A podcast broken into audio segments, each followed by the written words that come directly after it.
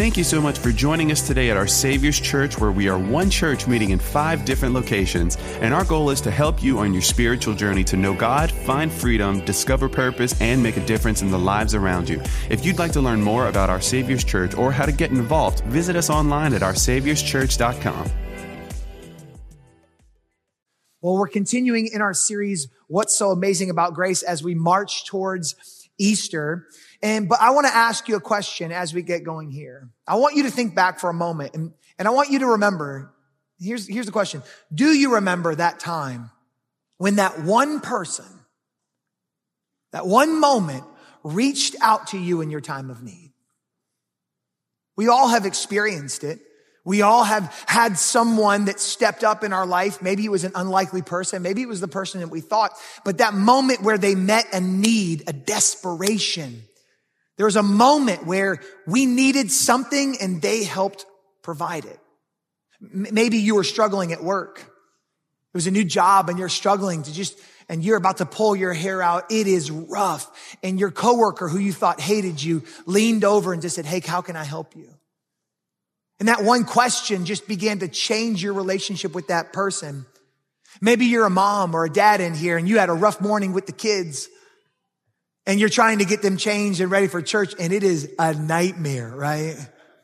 You had to go through hell in order to get, come to heaven right now. And you're about to pull your hair out and your husband and your spouse is maybe out of the house. They're working out. They're doing, going hunting, whatever it is. And you just start getting upset with them until you realize that you go over to the coffee maker and he's left you a little note that says, I love you and I'm proud of you. You needed that one moment where someone reached out. Maybe you had someone, a loved one pass away recently. And no one really knew how you felt, but yet that one friend reached out to you and just said, I'm here for you, whatever you need. And met you in that desire, in that need. It's almost as Solomon said in Proverbs 15, 23, it says, what a joy it is to find just the right word for just the right occasion. Isn't that true? That a word can begin to change everything. That reaching out can almost change everything. The way you look, the way you act, the way you see that thing that you're going through in your desperation. And I want to tell you today, listen to me. God is always reaching out, even when you don't think he is. But how many know this morning God doesn't talk audibly to me. And if he talks audibly to you, I want to meet you. I love that. But you need to get back on your meds too. But still, he doesn't talk audibly to me. And you know what he usually does? In order to reach out to me, he usually uses other broken people just like me. That he reaches out through other broken people just like us. Think about church. Think about how you came to church, not just this church, but any church, really your whole religious background growing up. Is that most of the time, most of you got here not because you stumbled in and found it. You got here because someone invited you here. Someone reached out to you and said, Hey, you might think it's really cool. You might, might come here. You can come hear some rock music and they say it's praise and worship. Come on over, you know. You can come here and you begin reaching out. Do you remember that person maybe that invited you to church? Or what? Watch this. Maybe you remember that person that actually shared Jesus with you for the first time. I remember my first encounter. I grew up in a Catholic church my whole life and it was great. Gave me a great background. But then God switched me over to a Baptist background. Now I'll tell you this right now. When you go from Catholic to Baptist, you think everything's wrong, okay? You don't even know what's right and up and down, left and right. And so we started going, I'll never forget the first time I lived in Georgia with my mom. I was 13 years old. I walked into this old Baptist church that only held about 50 people and there was about 40 in there. And we walked into this church and there was this big country preacher that got up named Pastor Ricky. Holy twangness. I mean, he had a twang in his voice. And he said, hi, I'm Pastor Ricky. And I'll never forget, 13 years old. I've been in church my whole life. And he said this, I'm Pastor Ricky and I want to introduce you to Jesus. And for the first time in my life, maybe God just opened up my eyes and opened up my ears and my heart to receive the gospel message of Jesus Christ. It was a life changing moment for me because it was as if, man, God wants to use the ordinary to introduce the extraordinary.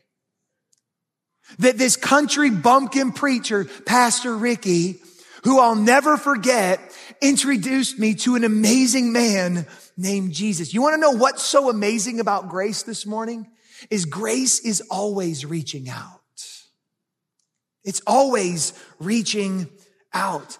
And Jesus, listen to me, Jesus has given me eternal life. How crazy is that? To think about the fact that because I stepped into a church at 13 years old, I have eternity on the inside of me. It's amazing to sit here and to stand here and to believe what God is doing. And if we truly believe that, watch this, listen to me. If we truly believe that we have eternal life, then why is it so difficult for me at times to share that with other people? Am I the only one sometimes? It's difficult to share my faith with other people. It's difficult for us to reach out. And let me say this right now. We don't have a sharing problem, do we? We definitely don't have a sharing problem. Some of y'all love to share what you eat on Instagram. I don't care what you eat, okay?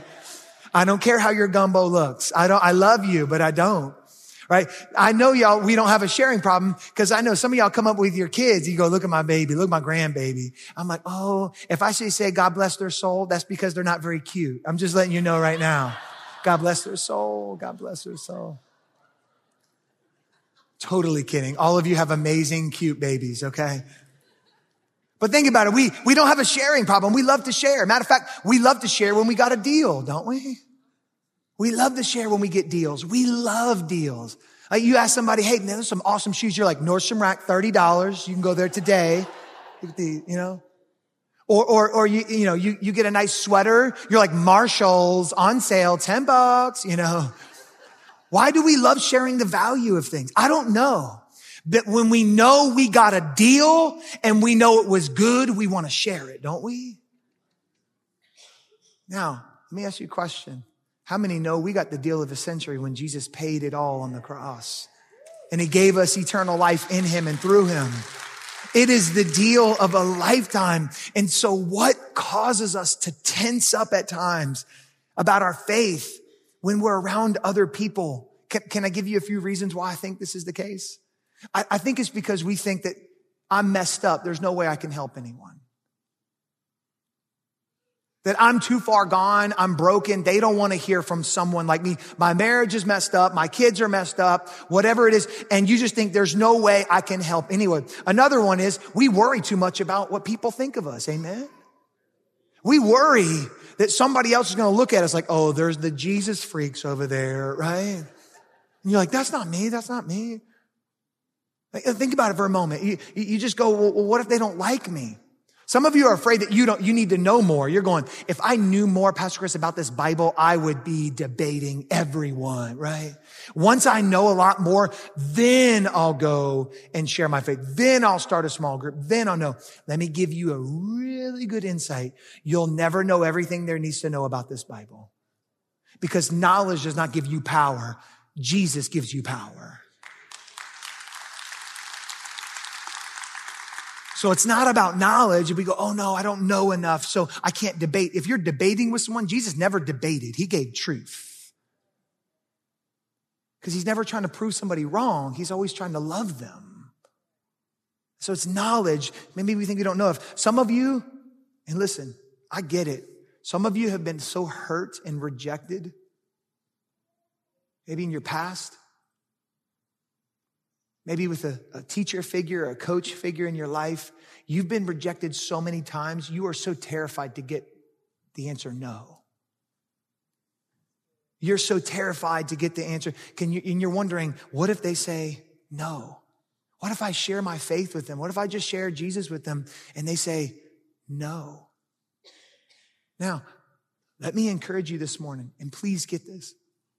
The greatest thing ever communicated is a changed life. The greatest message you can ever communicate is a changed life, not a perfect and mature life, but a life that is growing towards God and God is moving in that life. Because I believe, I still believe that we as the body of Christ have the greatest message and hope for this world. I believe it that in its darkest hour, we get to be the brightest light. That if I believe that I carry eternity in me, why would I not want to share that with my brother or sister? That if I, I, believe at the end of the day, when I close my eyes and take my last breath, it's either heaven or hell. If I believe that, why would I not do everything to help my neighbor next to me? Be there right alongside me as we walk into those pearly gates. Why would we not want to do that? and just share that message. And so this morning, I want to help us. In today's message, I want us to see how God's grace reaches out to us. And it doesn't just reach out to us. Watch this. It can begin to reach out through us. And in this Easter season, it is so crucial because more people now are looking for hope than ever before. Ever before. And we have the answer. But I want us to see God's grace reaching out this morning. So we're going to go to John chapter 4, and I want to read a story to you. We're going to read it together in John chapter 4. Now, it's the longest conversation that Jesus has with one person in the Bible. So how many know if you watch movies a lot, you know if there's a long conversation in the middle of, of a story, you know that conversation is probably a turning point. It's pretty important. Well, Jesus in Matthew, Mark, Luke, and John, which are all books of the Bible, the New Testament, that are basically biographies of Jesus' life, we get to read and enter into a conversation, an encounter with one woman and the Savior of the world. And this conversation is so huge in a way that it's not just any woman, but it's a woman of probably of ill reputation. It's a woman who thinks that the conversation that they're about to have is going to be about drinking water when really it's about so much more. And how through one life, one changed person, one invitation, listen to this, an entire city is impacted forever. So I want us to ask this ourselves this question. I'm going to give you three points as we go along, but I want to ask ourselves this question. It's this. It's what happens when grace reaches out? What happens when grace reaches out? Now, we're going to start in verse three of John chapter four, but let me set it up for you. Jesus is doing Jesus things, healing, loving, casting out demons. He's doing what he does as Lord of Lords and King of Kings. And he's going about, he's hanging out with his crew of 12, those disciples, and he's walking along. And so he's in a traveling moment right now. Watch this. He's not even at the place he's supposed to be. He's traveling through, but there's a conversation that takes place that is crucial for us to get this morning. And here's where we start in John chapter 4 verse 3. It says this, So then he, that's Jesus, left Judea and went back once more to Galilee. Now he had to go through Samaria. We're going to go there in a second. Uh, verse 5. So he came to a ca- town in Samaria called Sychar, near the plot of ground Jacob had given to his son Joseph. Jacob's well was there, and Jesus, tired as he was from the journey of traveling, sat down by the well, and it was about noon. Now, Jacob's well, if you know anything about the Old Testament, is pretty famous. And Jacob's well is, is really famous because this is where Jacob really had his encounter with God. All his livestock were there. I mean, his sons, everybody else was out of this well. So it was a well-known well. And listen to me. Wells were, were known in the first century. A well is where you went. Listen to me. I know it sounds weird. A well is where you went to find a woman. Like we all know that. Okay. You're going, a woman? It was the match.com of, of the first century. It was the Christian mingle single.com, right? It was all that thing. You would go to a well and there would usually be women there doing what they do, doing duties, taking any water out. And, and that was where you went to encounter a woman, to find a wife oftentimes. Men go, men are going, I wish there was more wells around here in Lafayette. Okay. So you could go there, but it was where women usually gathered. And Jesus knew this. So here's where we enter in verse seven. It says, when a Samaritan woman came to draw water, Jesus said to her, will you give me a drink? And his disciples had gone into town to buy food. They went to buy a happy meal. Jesus sat down to drink some water, okay? Here's what happens, verse 10. And Jesus answered her, if you knew the gift of God, oh, excuse me, the Samaritan woman said, you're a Jew and I'm a Samaritan. How can you ask me for a drink? For Jews do not associate with Samaritans. So Jesus answered her, if you knew the gift of God, who it is that asks you for a drink, you would have asked him and he would have given you living water. Sir, the woman answered, you have nothing to draw the water with and the well is deep. Where can you get this living water from? Are you greater than our father Jacob, who gave us the well and drank from it himself, as did also his sons and his livestock? Let me give you the first point. The first thing that happens when grace reaches out, write this down. Grace makes outsiders become insiders. Grace makes outsiders become insiders. Let me give you some context to this, these texts. This is huge. We think it's just a conversation between Jesus and this woman, and we're going, no big deal. Guys talking to girls, okay, it's a conversation. But you have to remember back then, this was a huge deal. Jews did not associate with Samaritans. Samaritans did not associate with Jews. It was a huge, it was huge racism back then. Huge racism because the Jewish people 700 years ago got invaded by the Assyrians. The Assyrians entered married and they had babies together and they were called Samaritans and they were cut off from the Jewish people. So the Jewish people looked at the Samaritans as mixed and half breeds that they did not get the blessing of Abraham, their, their father. So think about it from this perspective that Jews and Samaritans never mixed. It just did not happen. Matter of fact, Jews wouldn't even go through that country or that town to get to another place. They would go all the way around. Yet in verse four, listen to this, verse four, it said that Jesus had to go to that town.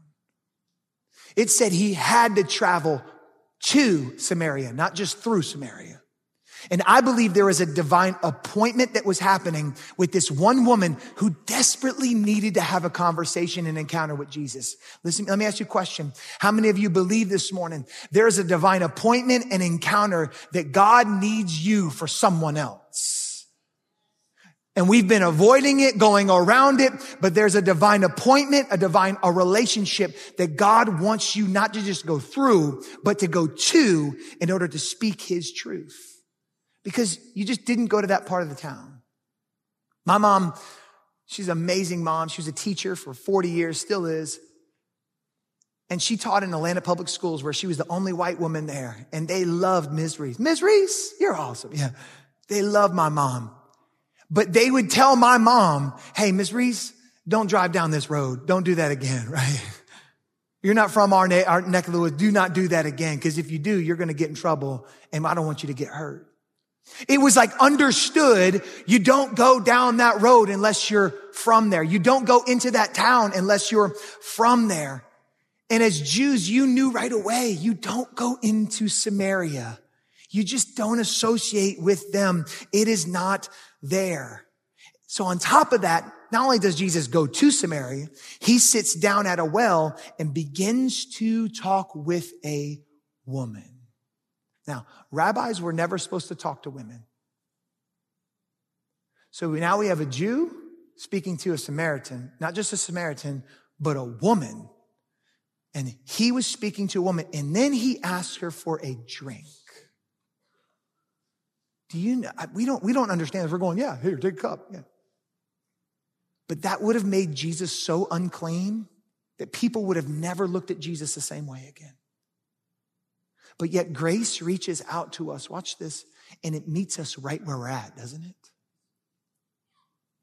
Because here was Jesus, this woman who is at the well by herself. And it was huge. Now, you might be going, well, why was this woman at the well? What, what, does that mean that she was at the well in the middle of the day? Why was she the only woman there? Well, women's eh, back then, and even in third world countries, their, their duty is to have water and to bring it back to their family. So it was a social event. It's like you girls when you go to the bathroom. We all know you go to the bathroom in flocks. Don't know why, but you do. Is there something special in there? I don't know, maybe. But all I know is you go there in flocks and you go, come on, girls, let's go. And you go to the restroom. It was the same way. It was a social event that they would go to the well. Come on, girls, go to the well, you know, and they would go get water at the well with one another. And it was a social event. They would travel in packs and herds for safety. And it was just what they did. And you would go early, early in the day because you know, in the Middle East, when the sun comes up at noon, it is hot. So watch this we enter into a story where it is noon, the Bible says. Jesus sits down at a well where women should not be there at that time, yet this Samaritan woman walks up. Think about this for a moment. She's walking up at a time where she knew no one was going to be there. She didn't have to pass a group of women. She'd, how much shame do you have to have in your life to avoid that kind of thing? I think it's so interesting. People will go to great lengths to avoid being reminded of their shame that they carry. People will go to great lengths to go around to avoid. And this woman had the walk of shame of walking out in the heat of the day to go get water, thinking, I don't want to pass anybody. I don't want to talk to anybody. She was carrying such shame and guilt, and she came to a place where she thought she would be alone, and she met a man named Jesus. Now, let me ask you a question. Have you ever felt that kind of shame before? Have you ever felt that kind of shame? Where you did everything to avoid a conversation. For some of you, you haven't talked to your parents in 20 years because you're shameful. You avoided that conversation. Some of you have been going around a friend. Some of you have not one. You're doing whatever it takes to take a route less traveled so you didn't have to confront it. She was an outsider. She avoided people. And what I love about Jesus is he didn't look at her as an outsider. He brought her and her, she became an insider where a rabbi, a man shouldn't talk to her. He invited her into a conversation and he bridged the gap that only Jesus is willing to bridge. I don't know if you've ever felt like that before, felt like an outsider. Now, at my age now, I, I never really feel like an outsider because I just don't care at times. The only time that I really feel like an outsider, can I just get really honest with you, is when I'm around teenagers. It's the only time I feel like an outsider because they're using language I don't know. Like, man, that was so sus. I'm like, what is sus? I'm like, sus, sustenance, substance, substance. Yeah, no, I'm like, nothing. Like, that was so drip. I'm like, what's dripping? Do I need to fix a leak somewhere? Right? Like, the, I, I'm like so, I feel like such an outsider. I'm like, yeah, cool guys, cool, cool, cool, cool, cool, cool, cool. I'm like the old cool guy. I'm, I'm trying to be cool, but I'm not really cool.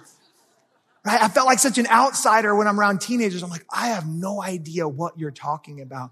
And it's so funny when they, when they just like, they, they kind of lean over and they're like, Hey, that means like, yeah, this is what it means. This is, I'm like, oh yeah, yeah, yeah, I knew that. I knew that. I knew that. Right? You, when you get brought in, you really feel like an insider and then you feel really cool sometimes, right? And you feel like, man, I'm an outsider looking in. And when someone pulls you in, man, it makes you feel special, doesn't it? What is it? It makes you feel valued. Makes you feel like you're not such an outcast sitting on the outside. Like you have something shame to wear, where you're just wondering, who am I and what am I doing? What I love about Jesus is Jesus always meets us where we are at. Even when we're carrying shame, he gets to that lowest level. Even when we're carrying guilt, he gets that lowest. Even when we can't strip off addictions, he meets us right there in the middle of our mess. Even when we have hurts, habits, and hangups, he meets us at the well. He meets us at the place that we least, that he least desires to be, but he loves us so much that he's willing to go to, to bridge that gap. Let me encourage you today. Jesus will meet you today at the well of disgrace because he is offering living water to make us new.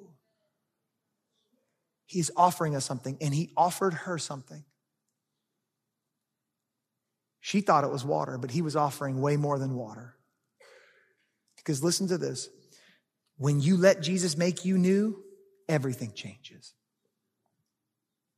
Everything changes. And so we enter back into the story starting in verse 13 because it didn't stop there. It keeps going. And Jesus answered her. She's going, What? Well, I, I, I, need, you don't have a cup to get well. How are you going to get this water? And here's what Jesus says. And Jesus answered her, everyone who drinks this water will be thirsty again. But whoever drinks the water I will give them will never thirst. Indeed, the water I give them will become in them the spring of water welling up to eternal life. Verse 15. And the woman said, sir, give me this water so I won't get thirsty and have to keep coming here to draw water. Listen, look at me, look at me, look at me. Pause for a second. She is so desperate to get rid of her shame and grace to have to go to that well. She is going, please give me the water so I don't have to keep coming back and being shameful. So I don't have to keep walking this walk of shame and carrying this guilt all the way there. So Jesus said, okay, you want the water? Verse 16, he told her, go and call your husband and come back. Now Jesus starts making it real personal. And she said this, these are the shortest words she said to Jesus in the entire conversation. I have no husband. I have no husband. How many know when you answer short answers, you're trying to avoid something? She said, I have no husband. And Jesus said to her, you're right when you say you have no husband. The fact is that you have had five husbands and the man you now have is not your husband. He is not the father. Okay. What you have just said is quite true. Sir, the woman said, I can see that you're a prophet and our ancestors worshiped on this mountain, but you Jews claim that the place where we must worship is in Jerusalem. You ever notice when Jesus gets personal, she turns it to religion. When Jesus ta- started talking about her life, started talking about her behavior, she just goes, Hey, well, you Jews worship here. You just do this. Many times when you encounter people and you get personal as a pastor, I've noticed this. They just start going, well, th- they go to that church. I go to this church. It's amazing what we'll do to avoid those personal things that God is willing us, wanting us to talk through. So then he comes to this. This is interesting. Jesus answers her. He says, woman, Jesus replied, believe me, a time is coming when you will worship the Father, neither on this mountain nor in Jerusalem. You Samaritans worship what you do not know. We worship what we do know, for salvation is from the Jews. Yet a time is coming and has now come when the true worshipers will worship the Father in spirit and in truth, for they are the kind of worshipers the Father seeks. Verse 24. And God is the spirit and his worshipers must worship him in spirit and in truth. And the woman said, I know that Messiah called the Christ is coming. And when he comes, he'll explain all this to us. I love her answer because her answer is going, you don't know what you're talking about. Uh, we'll just let the Messiah deal with all of this. Okay.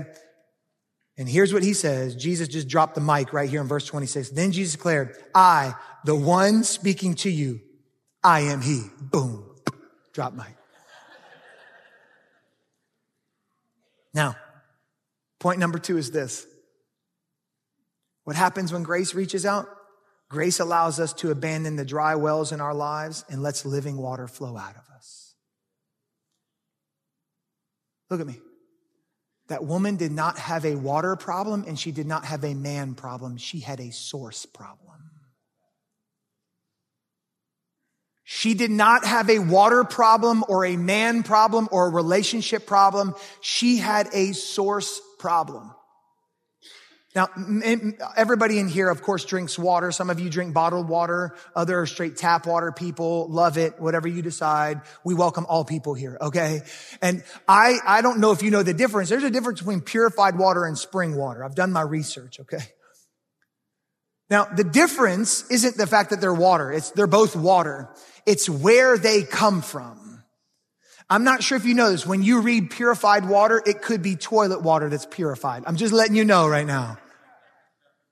But when it says spring water, it means it came from a different source. So watch this. The woman kept going back to wells that were dry that weren't filling her up because it's the wrong source. She kept going back to the husbands and going, if I just had the next husband, then the next husband, then the next husband. And listen to me, five husbands couldn't quench that thirst.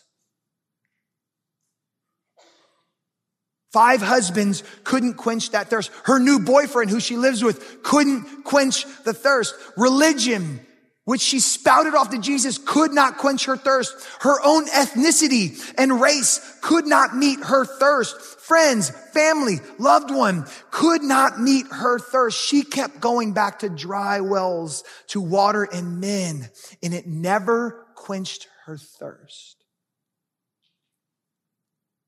What dry well do you keep going back to that's never going to quench your thirst? Can I get vulnerable? I have a well that I always go back to. I've been doing it since I was three years old. It's the well of performance. Done it my whole life. If you give a dog a treat when he sits, trust me, he'll sit a lot. And at a very young age, I learned that if I performed and looked good, then people would think I was good. And so I began going to that well of performance and drinking it all up. The problem about that well is that it always runs dry. You can never get enough praise. You could get one million praises and you get one, one, one, even word of discouragement and it brings down those millions of praises. Why? Because I'm performing. And so we see here that this woman keeps going back to wells that are dry. And the problem is, those wells that are dry, when you fill up with it, it's also what comes out of you. I know for me, when I was performing, it was, it's all of it. It brought anxiety, depression. It brought carrying a weight I wasn't meant to carry, caring too much about what other people thought of me. My question to you is what, what's your well? Maybe it's looks, the way you look, the way you dress. Maybe it's your money. You just, you just need more money. Or, or it's your kids. Mom, you're putting way too much identity in how you raise those, raise those kids. Let me just, you will parent dysfunction into them. You can't get away from that. And if you are their source, then they'll never learn that Jesus needs to be their only source that will never run dry. And so some of you are putting that in your kids. Your well is maybe a nicer car or to be more religious or to have another wife or to husband. And when grace reaches out, it exposes our wrong source that will never satisfy us. But watch this. When Jesus satisfies your thirst, he will begin to flow out of you. He will begin to flow out of you. And it does something to you that you can't do on your own. And this is where we get to point three, and we're going to close right here this morning. Because this, what happens when grace reaches out? Number three, grace always has a response because changed people change people. Grace always has a response because changed people cannot help but change people. In this story, this woman is just encountered by a mic dropping Messiah who just goes, I'm Jesus. Boom. Love me or hate me, I'm Jesus. Now, she has a choice to make. You can't just, like, you don't respond. There's no neutral response, like, cool, and walk away. It's not a neutral response. She had two responses and two choices. The first one is she can either go, you're crazy. Somebody put this man back on his meds. What is wrong with him? He thinks he's the Christ? No way. He thinks he's the Messiah? No way. Or there's the other response where he is the Messiah and something has to change. Here's what she does. In verse 28, after Jesus just dropped the mic, then, leaving her water jar. Pause for a second. What did she go to the well for? What did she go to the well for? Water. She went to the well for water. The purpose of her whole journey and shame walk out to that well was to get water. But when she went to go get water, she encountered a savior who met a thirst that could not be quenched by any other well. And so she was willing to drop what she had there and run somewhere else because Jesus gave her another purpose. So many of us are carrying too many things because we think we gave Jesus our life, but nothing really changed. And we don't want to drop the water jar because we're afraid that we won't know where to get any other water. But Jesus gave this woman a new purpose because grace always has a response. So she left her water jar. And the woman went back to the town and she said to the people, verse 29, come see. Y'all didn't know she was a Cajun woman, but she did. Come see. Come see. She left her purpose. She left what she was desiring. She abandoned dry wells and she ran back to a town. And she said, come see. Come, come, come, come, come, come, come.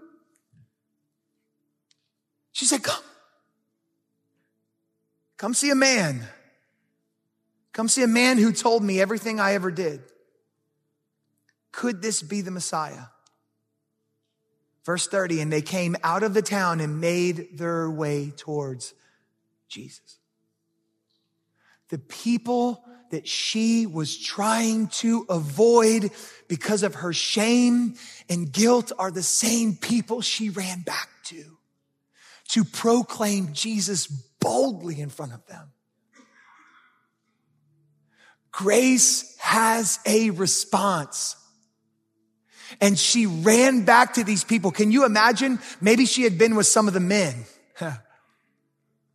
and she always avoided them, but this time she walked up to him and she said, come see a man. It's not like a man that I've met before. It's not a man that I've been with. It's not a man that I'm with now. It's a man. He is a savior of the world. Come see a man. Come see a man. Come, come see a man. Look at me. This is the cry of our church to reach your family, your loved ones, this city to say, come see a man, not come see OSC, come see a man named Jesus. Because he will wreck your life and he will change it forever if you come see this man. This woman ran into town, unashamed, bold, proclaiming the Messiah's out there. Messiah's out there. The Messiah's out there. Come see a man. Because when you realize you've, what you've been given, you'll want to give it to others. When you realize that grace has reached out to you, grace will reach out through you. And she gave it to others. Now, here's what happened. Because what happened was extraordinary. We read these stories sometimes in the Bible and we're going, oh, okay, that's cool, but I live in the 21st century where we have iPhones. Yeah, it's like, it was much harder then, trust me. And here's how one person changed everything. We jump down to verse 39 where the disciples come back. They come back out to Jesus with happy meals and they're going, Oh, why are you, why are you talking to a woman? Aren't you hungry? And Jesus is like, I'm not hungry. Look up. There's people running out here. They're coming out. Look up. And here's what happens. Verse 39. Many of the Samaritans from that town believed in him because of the woman's testimony. He told me everything I ever did. Many believed because of that one woman's testimony. That one testimony that ran back and said, come see a man. He told me everything I ever did. Verse 40. So when the Samaritans came to him, they urged Jesus to stay with them and he stayed two more days. And because of his words, many more people became believers. Listen, you might come to church because of somebody else's word, but you're going to get changed because of Jesus' words. He will change. Verse 42. And they said to the woman, we no longer believe just because of what you said. Now we have heard for ourselves and we know this man really is the savior of the world. The woman who was a mess had a message. The woman who was a mess had a message. The disciples who had the message just came back with a meal. Think about it for a moment. They had walked with Jesus for three years, the disciples had. And this one woman in one instance of grace runs back to a town and gathers hundreds, if not thousands to Jesus and they are born again. They are saved. The disciples came out of the city with sandwiches, but the woman came out with the entire city.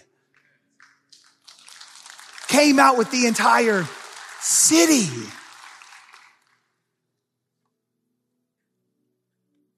Because when grace reaches out to us, listen to me. Grace will reach out through us.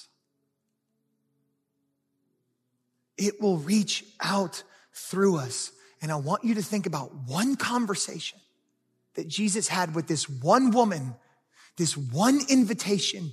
She ran out and just said, you got to come see this. This one invitation by this one broken, hurting, shameful, guilt ridden person went in and it changed an entire city of people who thought they'll never get close to God because they've been excommunicated from his will, from his covenant.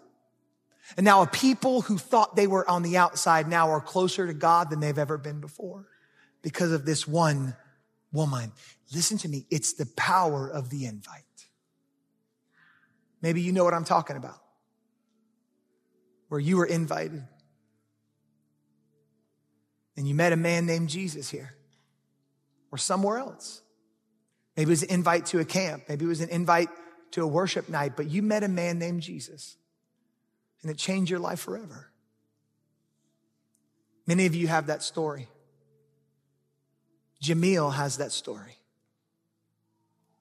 Jamil's friend invited him.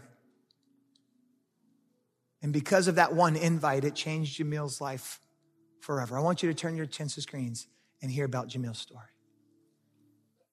My name's Jamil, and I've been coming to OSC for about a year now. My life before I got invited to OSC, I was pretty much confused. I didn't have no direction in my life. I really didn't understand where I was going, and I really was looking for a purpose. And, you know, one of the biggest questions that I always asked myself was, man, how am I going to provide for my son at the end of the day? And so I did start a business, and the business wasn't successful. And so I kind of fell into a slump along with not having a purpose, not knowing my identity. So I really felt like at that moment that I really hit rock bottom in my life. So I was invited by a friend and we worked together. And man, one day we was just hanging out and he was just like, man, just come to church on Sunday. I, I think you'll like it. And I was just like, okay, well, man, you know, let's, let's see how it goes. And man, you know, I walked through the doors. Everyone was smiling. Everyone was friendly, which was great. I kept coming back because Pastor Jacob asked that one question: Have you received Have you received Jesus Christ as your Lord and Savior? And after every service that I came, I always avoided saying the prayer of salvation. It just seemed like everything in my life was just going down. Business was failing. It wasn't successful. I had quit my job. Man, I need wisdom. And so uh, I reached out to the guy who who invited me to church, and he recommended that I spoke with Pastor Chris, and uh, I called him up, and we had a real good conversation, a real good talk. He asked me that one question that I had just avoided for so many months: Have you fully received Jesus Christ as your Lord and Savior? And I told him no, and immediately in that moment, it's like the Holy Spirit was just in the room, like I literally just broke down crying me and him prayed that prayer of salvation. And when I say that was the best decision that I've ever made in my life, when I say like it felt like the world was just lifted up off of my shoulders, like I felt so light. After I made that one decision to follow Jesus, I can definitely say the blessings just started pouring in from left and right. I didn't have a job at the time and like literally after that within two weeks i had like two job offers from two different companies. And so i went from i guess you could say viewing life selfishly to now having this this selfless attitude. And man you know i'm just willing to share whatever i have with anyone who's in need. The way that one invite has completely changed my life today is I went from a person who was lost and didn't know where they was at in the world, honestly, to now I'm leading a freedom group and I have other men who are looking at me and up to me. I can't stop thanking God enough. That one invite, it changed my life so much. Man, I really thank God as much as I can, as much as I can think about it. Because that showed me that, man, God is with you no matter what you're going through. I was walking this walk by myself for 30 years, and in 30 years, it got me nowhere. And the minute I started trusting God, man, that was the minute my life changed forever.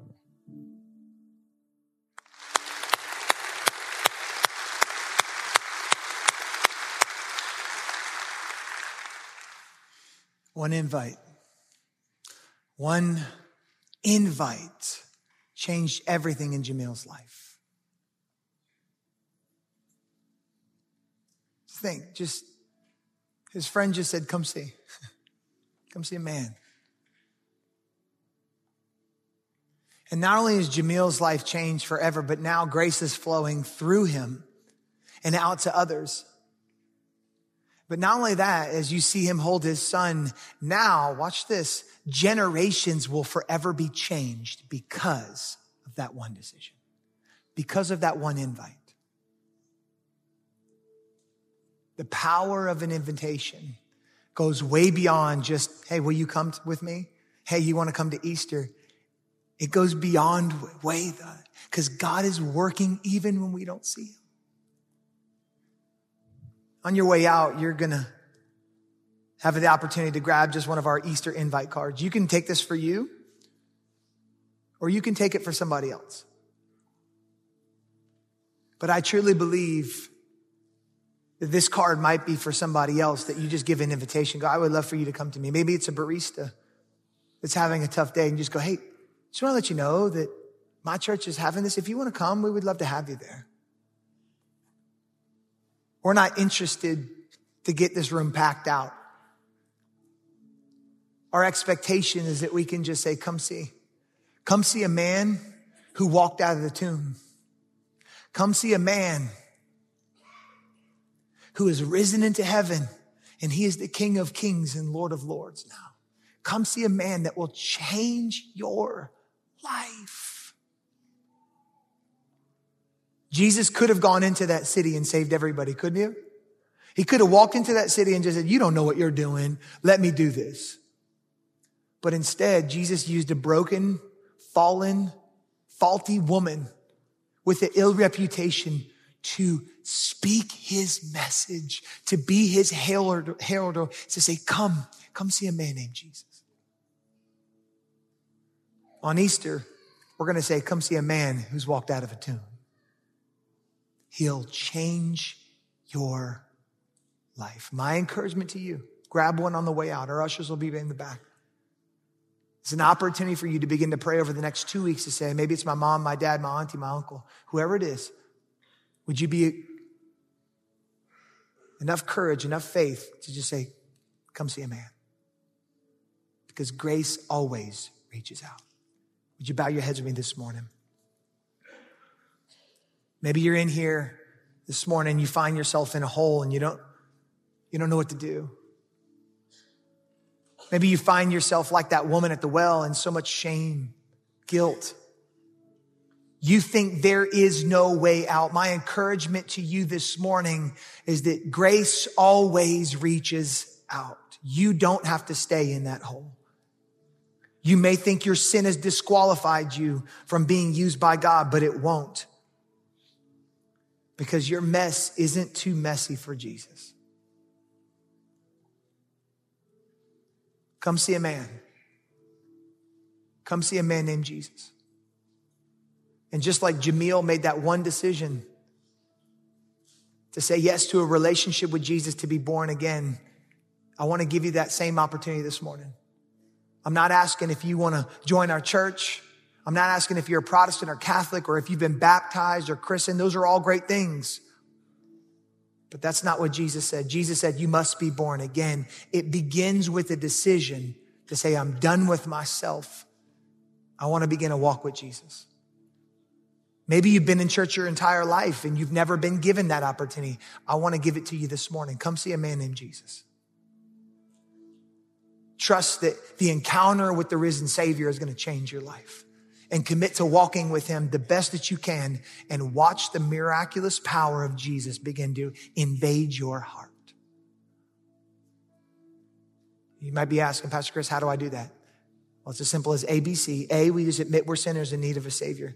B, believe that what Jesus did on the cross was enough to cover our past, present, and future sins. And C we confess Him as Lord and as Savior of our entire lives. And in just a moment, I'm going to ask you to raise your hand. I don't want to embarrass you. All heads are bowed, all eyes are closed. And we're going to say a prayer, that prayer that Jamil prayed. The prayer doesn't save you. It's your faith in Jesus that saves you. So today, on the count of three, if you're going, Pastor Chris, include me in that born again prayer, you're just going to lift your hand and wave it at me on the count of three. One, it's not an accident you're in here this morning. Two, Jesus is calling you home today. Three, want you to raise your hand now. Wave it at me. Wave it high. I see you. One, two, three, four, five, six, seven, eight, nine, 10. Raise it high. 11, 12, 13, 14, 15, 16, 17, 18, 19, 20, 21, 22, 23, 24, 25. I see you. You can put your hands down. If you raised it once, you don't ever have to raise it again. But these last 10 seconds are for those people that say, I should have raised my hand. Come see a man. Not come see a church, not come see me, not come see a pastor or a priest. Come see the Savior named Jesus. If that's you, last 10 seconds are for you. I want you to raise your hand now if that's you. Anyone else? Awesome. Thank you. I see you. Awesome. Well, church, with all those hands that were raised this morning, we're going to say this prayer together as a family. Repeat after me. Dear Lord Jesus, I believe that you're the Son of God. I believe on the cross. You took my sin, my shame, my guilt, and you died for it. I believe you faced hell for me so I would not have to go and rose on the third day to give me a place in heaven, a purpose on earth, and a relationship with your Father. Today, Lord Jesus, I turn away from my sin to be born again. Say this with me. God is my Father. Jesus is my Savior. The Holy Spirit is my helper. In heaven is now my home. In Jesus' name, amen.